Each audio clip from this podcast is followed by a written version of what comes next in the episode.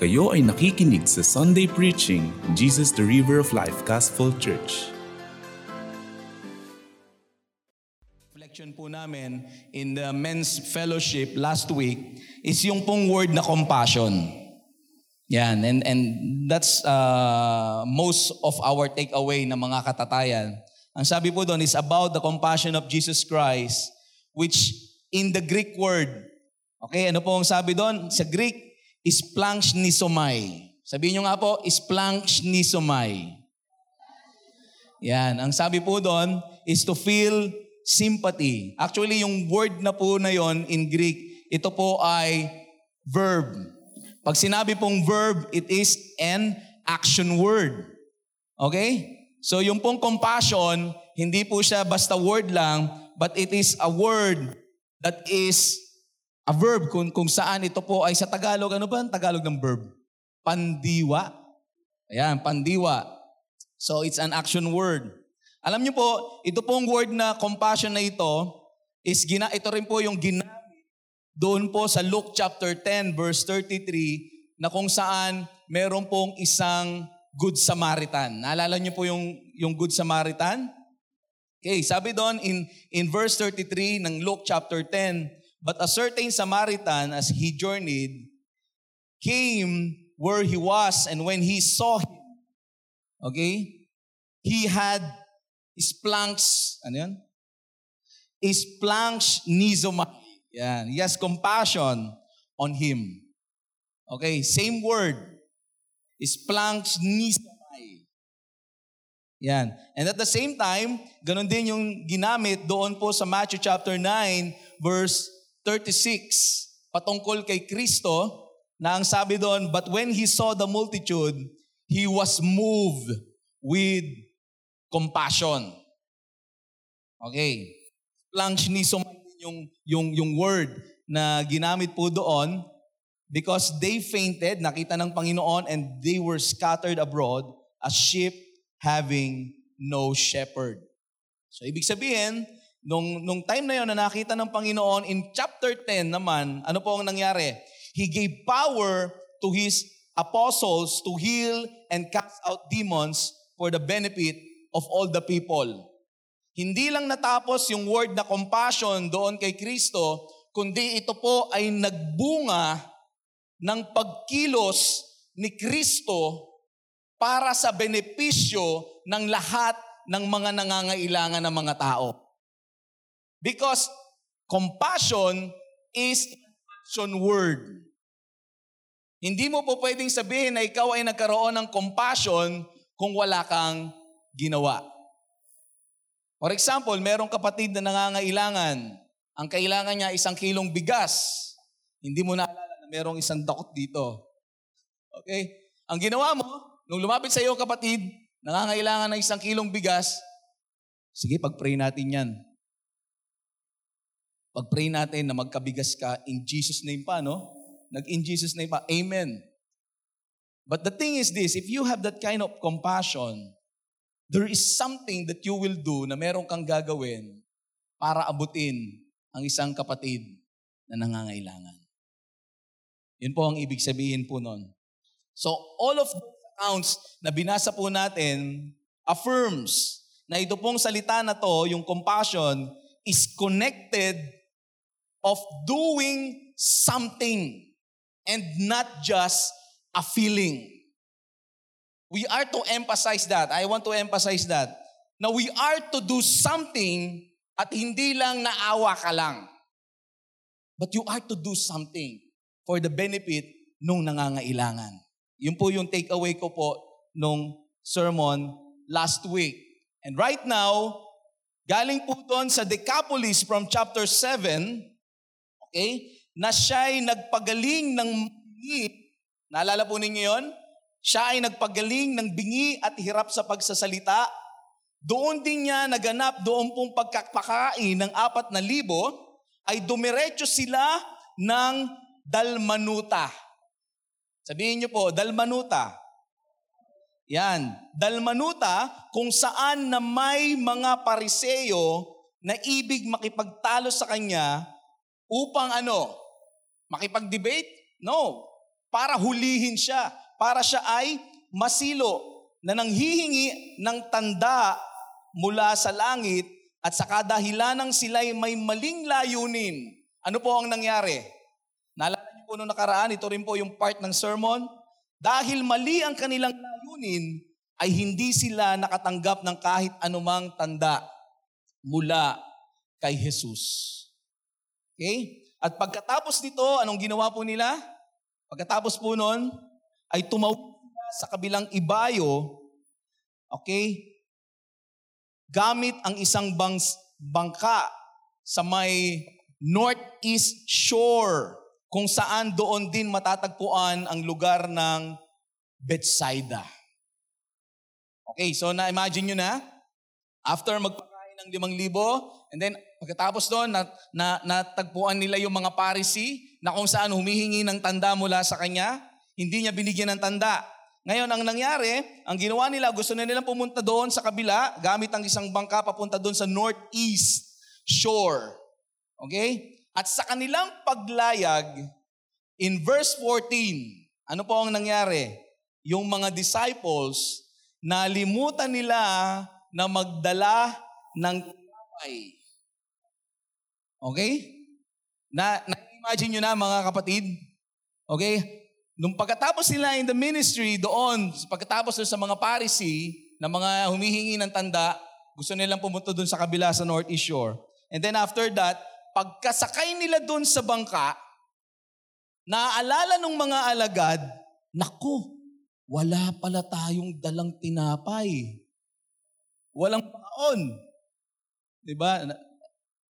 Okay, wala, wala sa sermon, naalala ko lang, is Kapag ka ikaw ay uh, umalis ng bahay at may nakalimutan kang isang bagay, for example, nakalimutan mo yung Bible, araw ng linggo, nandun ka na sa may pagtawid ng bahay, nakalimutan mo yung Bible mo, ang tanong, babalikan mo ba? Papunta kang church? Layo na. Okay? Siguro yung karamihan, sabihin nila, eh, oh, meron naman sila pastor doon sa ano sa church. Manghihiram na lang ako. Kahit na makalimutan ko tong Bible ko. Diba? Pero, kapag ka ang cellphone mo ang nakalimutan mo, kahit siguro nakalabas ka na ng Eastwood, Eastwood kasi namin ginawa yun. Eh. Okay? Nandito ka na sa may uh, sa may san, ano, sa may San Jose. Siguro babalikan mo pa rin, no? Kahit malayong malayo na. Eh, bakit kaya ganun? So it only means na parang mas importante ang cellphone kaysa sa Bible. Tama ba? Sino tinamaan? Ako rin tinamaan. Kasi may cellphone ako sa Bible. Ay, may Bible ako sa cellphone ko. okay, but anyway, it's just a, ano, it's a comparison between the two na mas mahalin natin ang ng Diyos. Mas mahalin natin ang ating pong mga hawak na Biblia kaysa sa mga cellphone po natin. Okay, ganito yung pakiramdam ngayon ng mga disciples. Alam nyo, it's a normal thing sa tao na minsan ay nakakalimutan ang mga bagay sa kanyang pag-alis. Tama po, di ba? Normal yon. At ano ang uh, nakakapagbigay sa atin ng lakas ng loob Kapag halimbawa may nakalimutan kayo, tama yung sinabi ni pastor, ah sige, meron naman dun sa, sa church. Meron naman akong kasama na kahit wala akong dalang pera, ililibre niya na lang ako. Ay napaka-importante na meron kang kasama kapag ka sa mga ganong uh, pangyayari. At buti na lang, merong kasama. Ngayon, the question is, paano kung wala? Di ba? Wala kang kasama, wala ka, nakalimutan mo yung wallet mo. Nakalimutan mo na magdala ng baon at wala kang kasama. Alam niyo po, ito ngayon ang nararamdaman ng mga apostol ni Jesus. Nafe-feel niyo ba kung ano nararamdaman nila? And that is the feeling. Sa kanilang pag-alis ay nakalimutan nila na kailangan pala nilang kumain sa biyahe. Kasi alam nyo, nakasakay na ba kayo ng bangka? Ang bangka, hindi po siya steady na ganon. Hindi katulad siguro yung mga malalaking barko na na-experience ko, ang pinakamalaking barko na na, na, na sakyan ko is yung ano lang eh, yung, yung biyahing Mindoro hanggang sa Batangas. Oh, yung Roro na ang bagal niya is uh, 20 knots. Ang bagal talaga. Pero kapag ka sumakay ko dun sa supercat, nakakasakay na ba kayo doon? Nako, gaganon-ganon ka talaga. Mas mataas. ang bilis talaga. Yun. Itong bangka na to, hindi to katulad ng Roro na very smooth. Pag sumakay ka ng bangka, sigurado, gaganon-ganon kayo. Okay, maalon. So ang tendency, kapag ka ganon, anong mangyayari? Magugutom ka. Tama? Kaya napaka-importante ang pagkain kapag ka ikaw ay babiyahe, lalo na ang gamit nyo, bangka. Okay.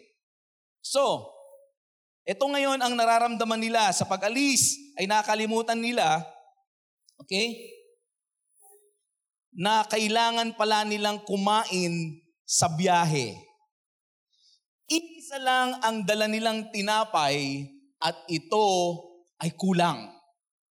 Of course, iisa nga lang eh, di ba? So, ibig sabihin, kung magkakasama silang mga mga apostol, kasama si Kristo, ilan silang lahat? Let's say, labing tatlo sila. Okay? And in, in, in other chapters, yung mga nakaraang chapter, actually meron silang mga kasamang iba pa. Okay? So hindi lang sila iisang bangka doon, meron din siyang mga kasama na tagasunod ni, ni Kristo.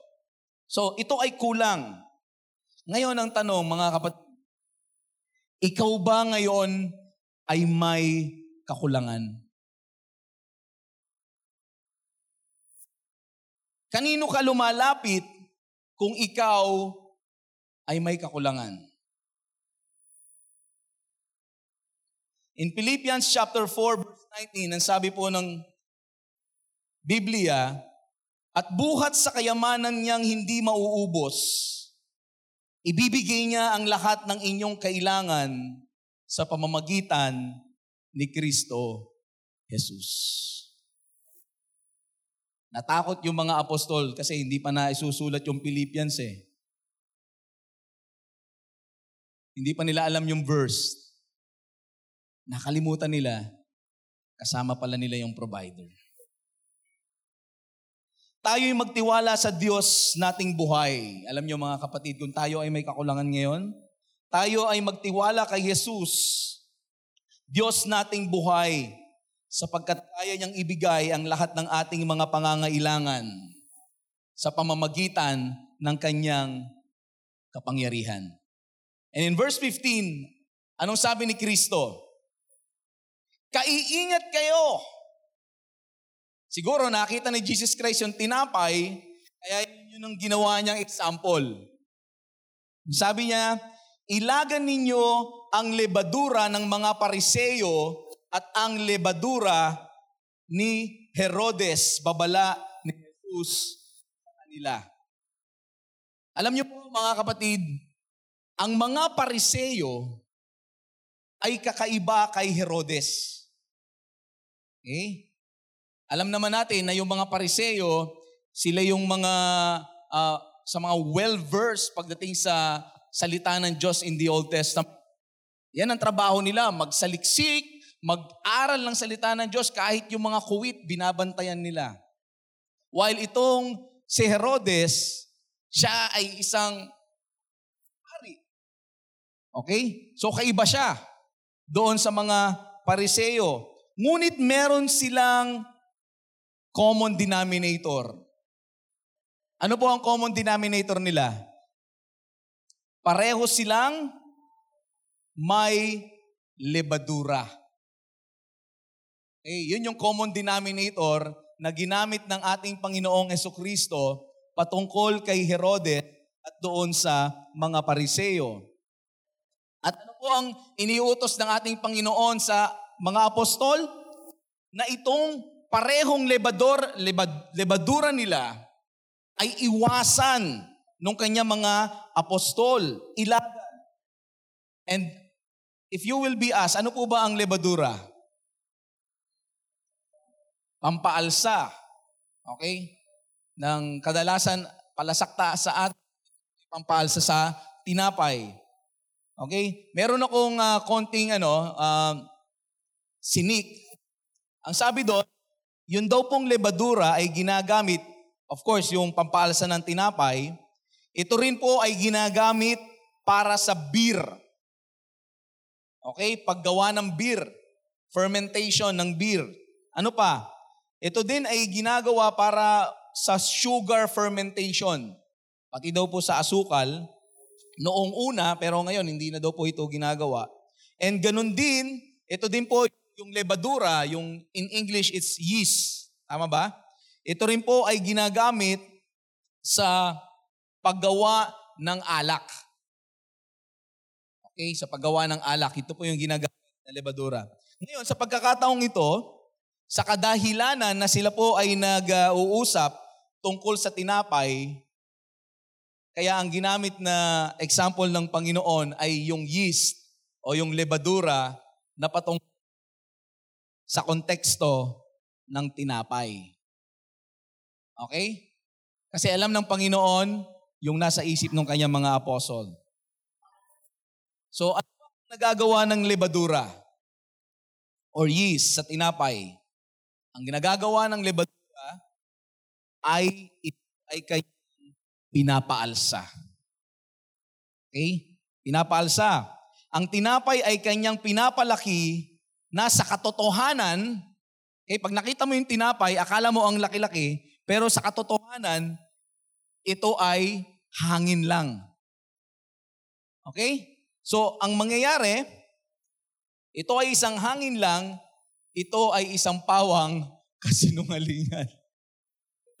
Parang ang laki-laki ng tinapay, no? Tapos nung pag, paghawak mo ng tinapay, tapos nung, nung inano mo na siya, piniga mo na siya, ganito lang pala kaliit. At madalas yan nangyayari kapag ka bumibili kami ng ano, ng pandesal. Diba?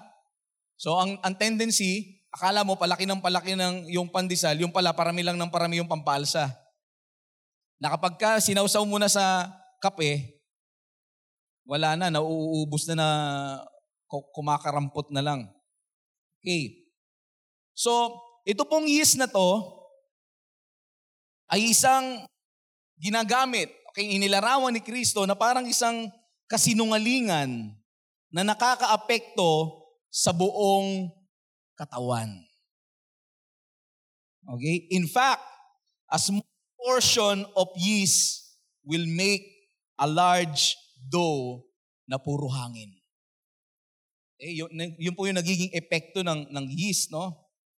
Ang lebadura, doon po patungkol po sa konteksto na yon na ating pong binasa, ito po ay lumalarawan sa kasalanan pong libadura na to ay lumalarawan sa kasalanan. Anong klasing libadura kaya ang binabanggit ni Jesus na meron ang mga pariseyo at si Herodes? Ano po sa palagay po ninyo?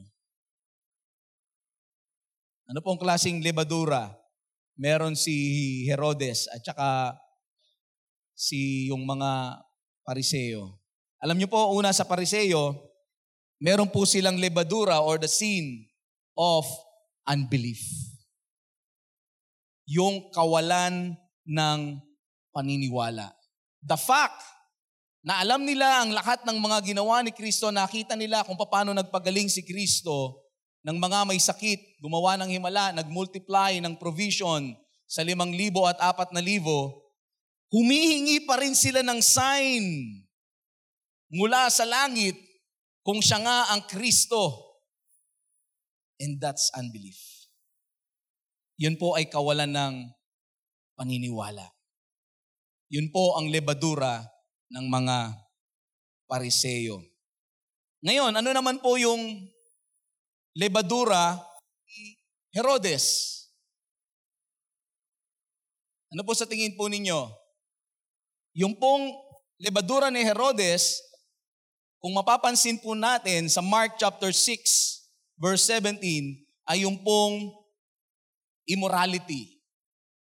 Okay? Na kung saan si Herodes, ang ginawa po niya, yung asawa, okay, nung kanyang kapatid, yun ang kanyang kinakasama.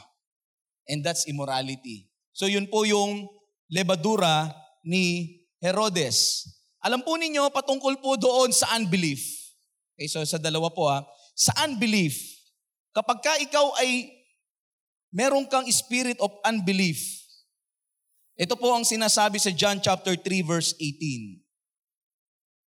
Hindi hinahatulang maparusahan ang nananampalataya sa bugtong na anak ng Diyos. Ngunit hinatulan ng parusahan ang hindi nananampalataya sa Kanya. Mga kapatid, kung ikaw ay hindi pa nananampalataya until now kay Kristo, ang sabi ng salita ng Diyos, ikaw ay hahatulan na maparusahan. Ngunit kung ikaw ay merong pananampalataya kay Kristo, ay hindi ka na hahatulan na maparusahan.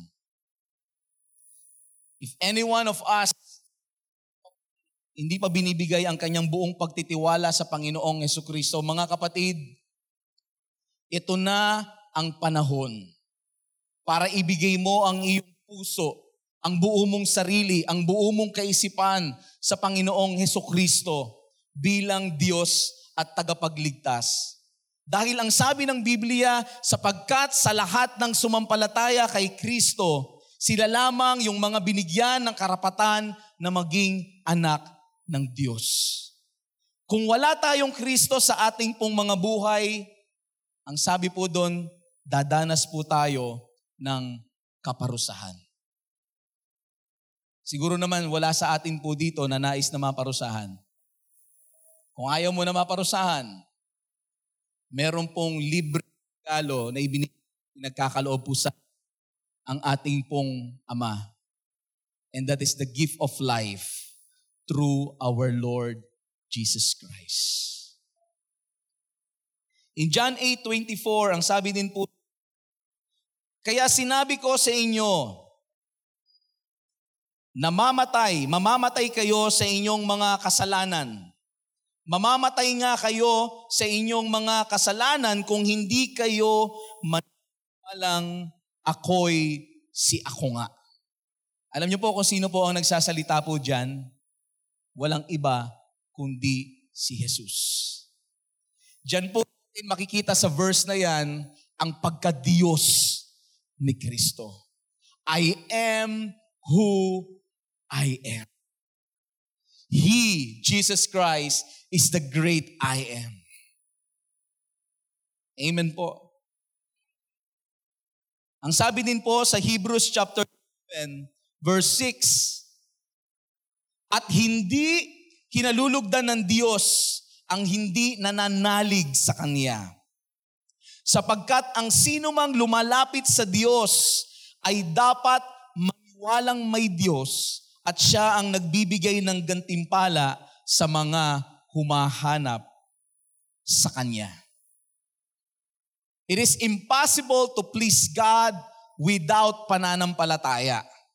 Kung walang pananampalataya, napaka-imposible na ikaw ay kalugdan ng Panginoon. Ano po ba ang pananampalataya? Ito po ay paniniwala sa bagay na hindi nakikita. And yung pong uh, yung object, okay, ng ating pong pananampalataya na hindi nakikita ay walang iba kundi si Jesus. Kasi baka isipin nyo lang, paniniwala sa bagay na hindi nakikita. Uh, no. There is an object of faith. Paniniwala kay Jesus. Paniniwala sa Diyos na hindi ko nakikita. That is why sometimes when we pray, we close our eyes.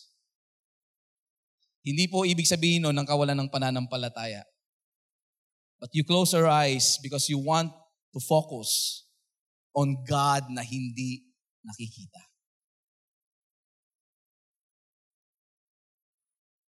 Tignan naman natin yung lebadura ni Herodes. Ang sabi doon, Mark chapter 6, verse 17, si Herodes ay nag, ang nagpahuli at nagpagapos at nagpabilanggo kay Juan dahil ka Herodias. Ang babaeng ito ay asawa ni Felipe na kapatid ni Herodes, ngunit ito ay kinakas. And the Bible calls this immorality. Ito ang babala ni Jesus na kailangan nating sundin bilang mga anak ng Diyos. Ito'y wag nang makiayon sa ganitong klasing pamumuhay. Huwag tayong mag-alinlangan sa Diyos, mga kapatid. Bagkus ay ilagay natin ang ating buong pananampalataya, ang ating buong pagtitiwala sa ating Panginoon. At gayon din, huwag po tayong mamuhay ng katulad ni Herodes. Huwag po tayong mamuhay ng katulad ng mga pari na, na namumuhay ng kawalan ng pananampalataya, kundi ating pong ituwid at pong mga pamumuhay at umayon po tayo sa kalooban ng Diyos na nakasaad sa kanyang mga salita doon sa Biblia na hawak ninyo at hawak ko sa umagang ito. Doon po natin makikita kung ano ang kalooban ng Diyos sa atin. Tingko, ayaw, ayaw, ang suyo, hindi po sa pungsoy. Okay, hindi sa horoscope. Hindi sa Wattpad. Okay? Kundi sa salita ng Diyos na nakasulat sa Biblia. In verse 16, ang sabi doon, nag-usap-usap ang mga alagad. Hey, na, na, naalala nyo kung anong pakiramdam nila? Nag-usap-usap ang mga alagad. Naku, alam ko na kung bakit sinabi ni Jesus yan kasi wala tayong dalang tinapay. Di ba? Kitang-kita nyo, di ba? Huwag naman kayo magalit sa mga apostol, no? Kayo, nakikita nyo ba kung anong ibig pakahulugan ni Kristo dito? Nakita natin kanina, di ba?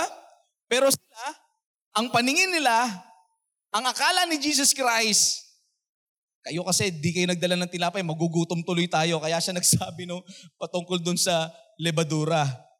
Di ba? Siguro, siguro ang iniisip niya, o sige na, okay na kahit na wala na tayong makain. Kaya sabi niya, mag, mag-iingat kayo, umiwas kayo sa lebadura ng mga ng mga uh, pariseyo at ni Herodes. Siguro akala nila sa isip ni Jesus, sige okay na, kalimutan nyo na. Na wala tayong dalang tinapay. Sabi ng mga apostol, wala kasi tayong dalang tinapay. Kaya sinabi niya yon. Alam po ninyo, alam ito ni Jesus. Kaya sila'y tinanong niya. Ang hirap nung gano'n, no? Kapag ka merong nakakabuking nung nasa isip mo, wala ka talagang masabi niyan, huli ka. Dahil walang sikreto na hindi Nasa Biblia ba yun? Sige, assignment po ninyo yun ha. Ang hirap nung gano'n, no? You are having your secret in your mind. Okay? At iniiwasan mo, okay, na kahit sino ang makaalam nito, and then suddenly, merong magsasabi sa'yo, bakit mo ginagawa yan? Ano, ano kaya ang pakiramdam, mga kapatid? Ano kaya ang pakiramdam? And that's the feeling nung mga alagad ni Kristo sa tagpo. Bakit nyo pinag-uusapan? He is very direct, si Jesus Christ. Okay? Because the truth will not bend down to our sins. Tandaan po ninyo yan. But our sins should be ano, cleansed by the truth of the Word of God. Ang sabi po dito, alam ito ni Jesus, kaya tinanong niya, bakit ninyo pinag-uusapan na kayo ay walang dalang tinapay? He is very, very specific. Alam niya yung bawat hibla, alam niya yung bawat detalye. And all of us, alam po ninyo, alam ng Diyos yung bawat detalye ng mga pangyayari sa buhay mo. Bakit? Kasi siya ang lumikha sa iyo at sa akin. Kaya kung tayo ay nangangailangan, kung tayo ay mga may kakulangan, wala po tayong ibang po pwedeng lapitan kundi yung lumikha po sa atin. Because every detail, alam po ng ating pong Panginoon po riyan. And it's very direct. Ang sabi niya, hindi pa ba kayo nakababatid o nakaunawa? And that's the title of my sermon today. Hindi pa nyo rin ba hanggang nauunawaan? And that's what Jesus say. Hindi pa rin ba kayo nakauunawa? Hindi pa ba ito abot ng inyong isip? Pag Greek-Greek ka pa kasi pastor, kaya hindi tuloy namin maintindihan. Hindi pa ba abot ating pong pangunawa at nating pong isipan? Wala ba tayong mga mata, mga kapatid? Sabihin mo sa katabi mo, wala bang mata? Hindi ako cyclops. okay? Wala ba tayong mga tainga? Nakalimutan na ba natin ng pagpirapirasuhin ni Jesus. Okay, I want I want this to be direct to us. Mga kapatid, sa mga dumadaan ng mga sitwasyon sa panahong ito, nakalimutan na ba natin nung pagpirapirasuhin ni Kristo ang limang tinapay at dalawang isda at ginawa, pinagpak, pinakain ito sa limang libo? Ilan ang natira nung siya po ay nagpakain sa limang libo? Ilan po? Twelve. O, tinyo, para kayong mga apostol? Twelve po. Yun po ang sagot ng mga apostol. Mga kapatid, nung pirapirasuhin ni Kristo ang pitong tinapay para sa apat na libo, ilang bakol na malalaki ang napuno natin? Ilan po? pitong malalaking bakol.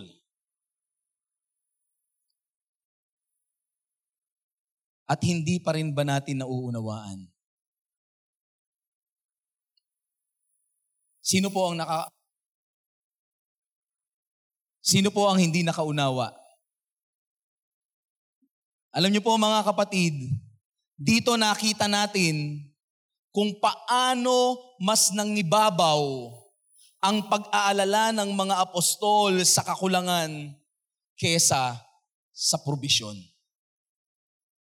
Kitang-kita natin, hindi nila tinignan or hindi nila nakita na kasama nila ang tagapagbigay ng lahat ng pangangailangan. Nakalimutan nila yung pinakain. Kasama nga silang nagpakain eh, no? Sila pa nga yung kumuha isa-isa ng basket kay Kristo. Hindi ko rin alam kung paano na-multiply yung basket. Sila isa-isa yung, yung kumuha ng basket kay Jesus Christ at ipinamud mo doon sa liman libo katao. Yun yung mga disciples. Tandaan po ninyo, sila ay mga apostol ni Kristo. At sila din, katulong ni Kristo, na nagpamutmod, okay, doon sa apat na libo katao. And after those things, ano ang nangyari? Hindi nila nakita na yung provider ay kasama nila. Nakalimutan lahat yung mga ginawang himala ni Jesus. Magmula nung magsimula silang magkakasama, sa pagministeryo. Ang hirap sigurong kasama ng ganon, no? Di ba? Biruin mo, kasama ni Jesus, siguro sa tagpong ito, we are on, on chapter 8 and Mark is until 16. I can say na one year na sila magkakasama. More than a year. Okay? So doon sa loob ng taon na yon, nakasama nila si Jesus nagpagaling ng mga may sakit, nagpalayas ng demonyo, okay? nagpakain sa limang libo, maraming mga karamdaman ang pinagaling. And yet, dito sa tagpong ito, nakakalimutan nila that for those, yung, yung, yung year na yon na magkasama nila si Kristo, nakakalimutan nila.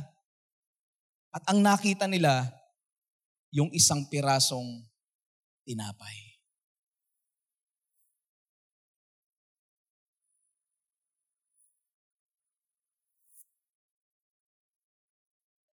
Kaya ka- kaagad namang pinaalala ni Jesus ang ginawa niyang himala sa lahat ng kanyang mga apostol.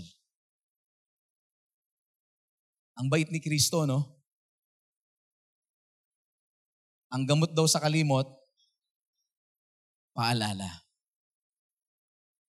Kaya nung makita ni, ni Jesus na yung mga alagad ay tumitingin sa kakulangan, anong ginawa niya? Pinaalala niya.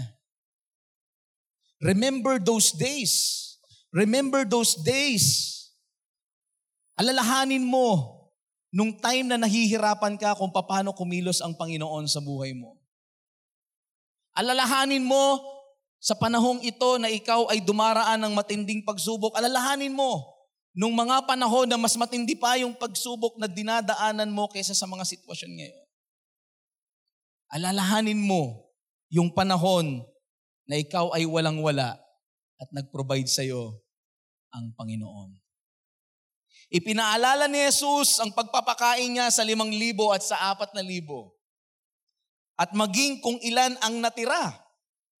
Okay, pansin po ba ninyo yon? Jesus remind them of what He has done. At maging kung ilan yung natira, sa bawat pag-multiply niya ng mga tinapay at isda. Alam niyo po mga kapatid, lagi nating aalalahanin ang mga ginawa para sa atin ng Panginoon nung panahon na tayo ay nagigipit. Alalahanin po natin kung paanong siya'y gumawa ng daan upang ating malampasan ang lahat ng mga pagsubok na yan.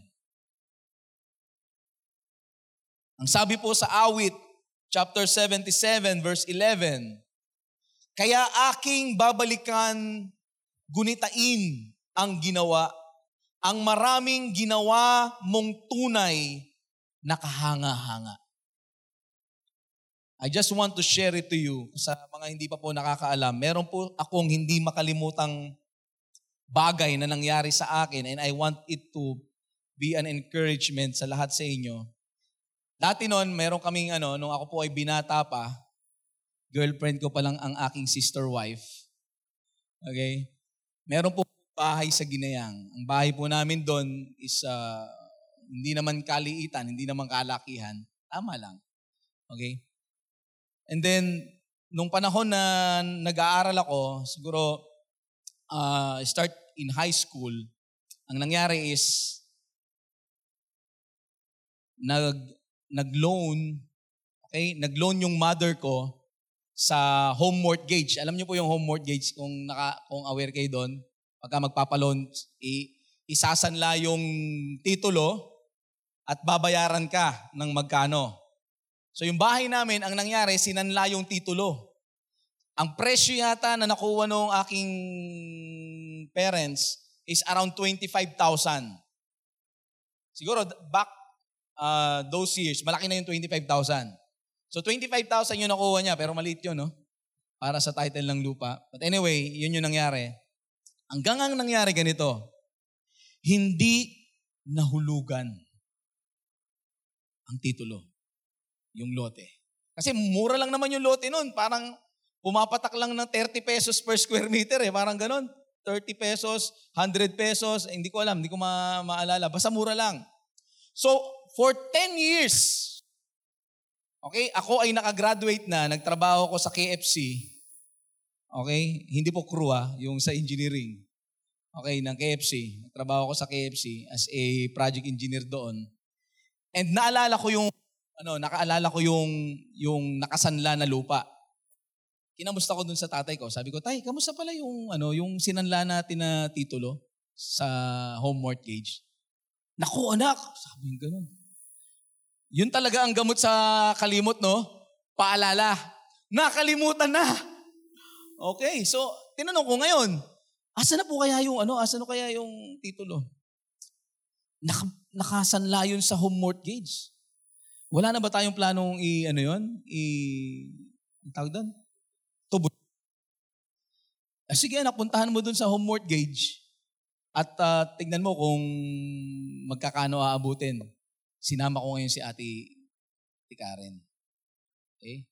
Pumunta kami doon sa home mortgage. Ang sabi ng home mortgage ay ganito.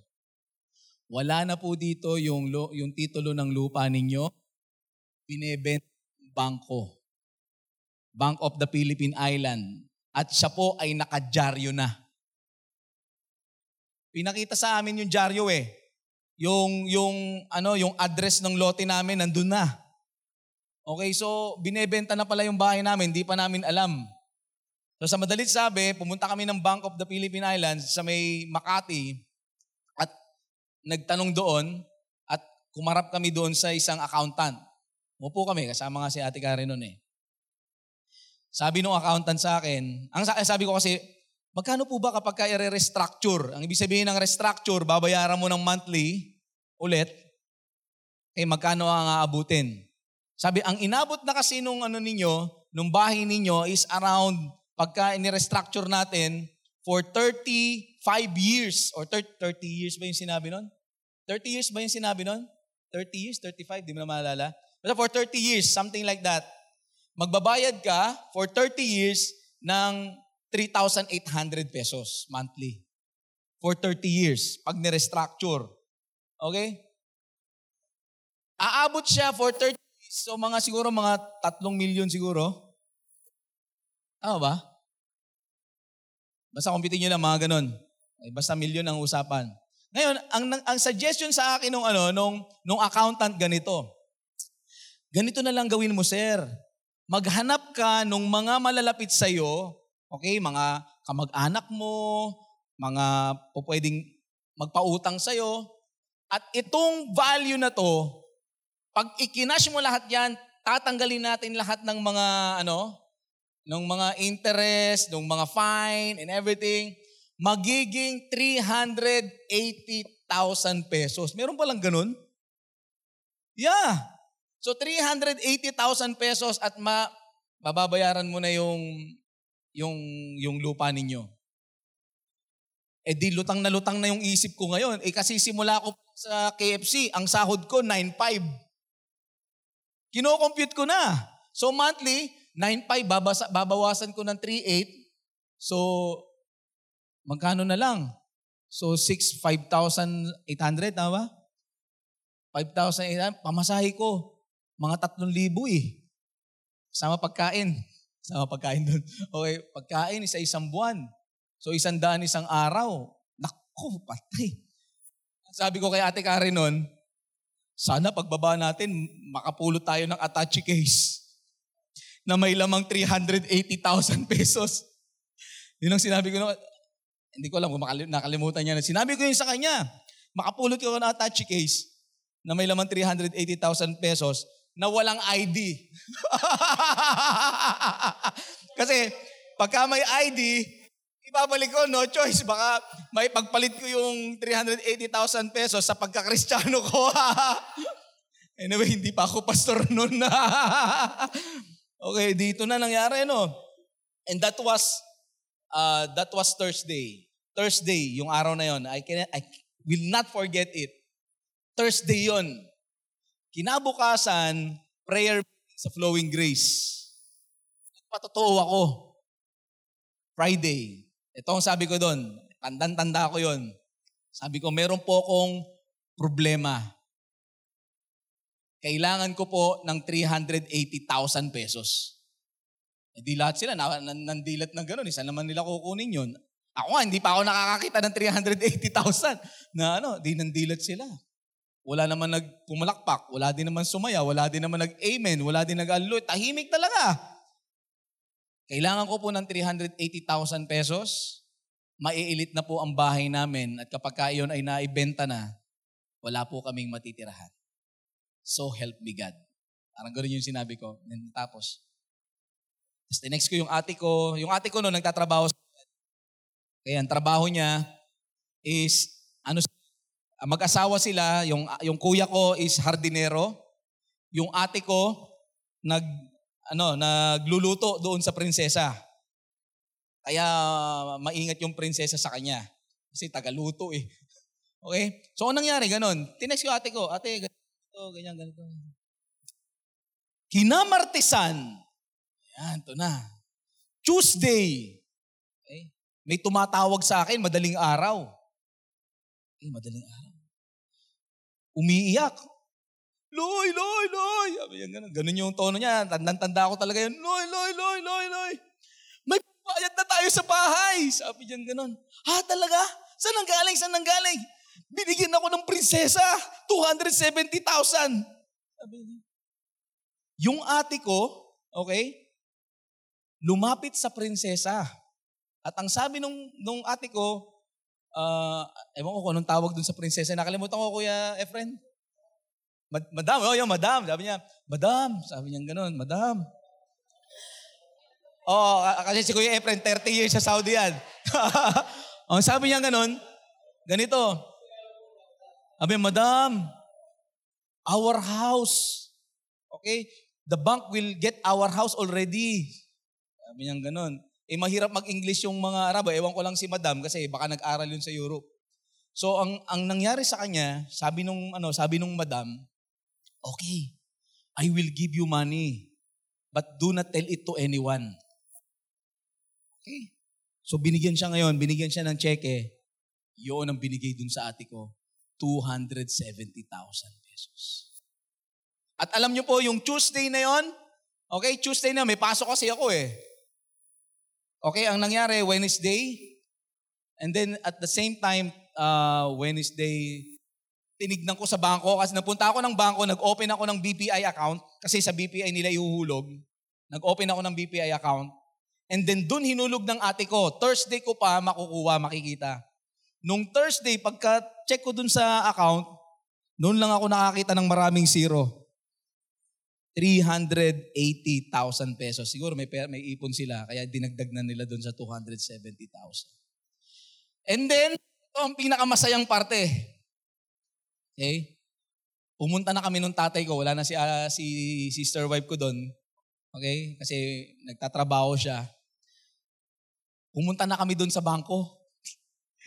Kausap, yung kausap ko na accountant, yun din yung kausap ko.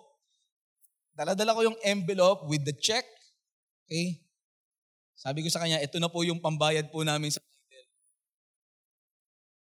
Yung congregation na sinabihan ko na nandilat ang mata, siya ngayon yung nandilat. Sir, saan nyo na ako yung pera? Binigay ng Panginoon. Yung pera. Okay? At alam nyo kung anong nangyari? Yung titulo, naka-plastic envelope kulay green, talagang hinalikan ko. Minano ko, minasage-massage ko, oh, praise the Lord. First time ko nakita yung titulo na yon.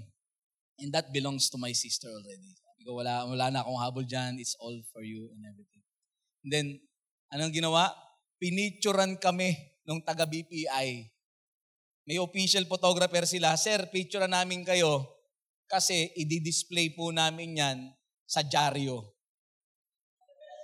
Okay? Kasi yung bahay nga namin, nandun na sa dyaryo. So, kailangan nilang i-announce na yung lote na yon ay na, na tubos na. So, kaya kami, may picture kami ng tatay ko, kasama yung, ano, yung titulo, dalawa kami. Diba? Tapos, ito ang mas pinaka magandang parte. Prayer meeting ulit.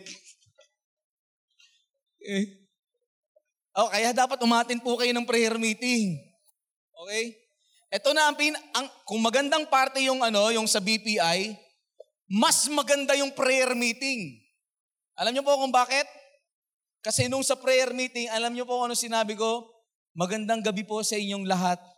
Bayad na po ang bahay namin.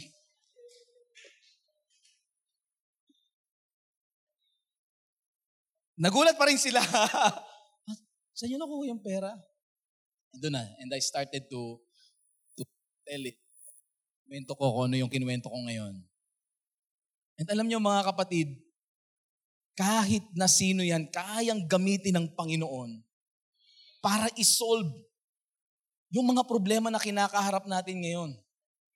Kaya nung, nung nakaraan na, alimbawa ako ngayon, alam niyo po mga kapatid, haharap ako sa pagsubok, kulang, eh yun yung 380,000 pinrovide ng Panginoon ko eh. In just a matter of a week, pinrovide ng Panginoon. How much more kung ito lang? Yung kulang ko ngayon, how much more He will not provide for me? He gave Himself for me.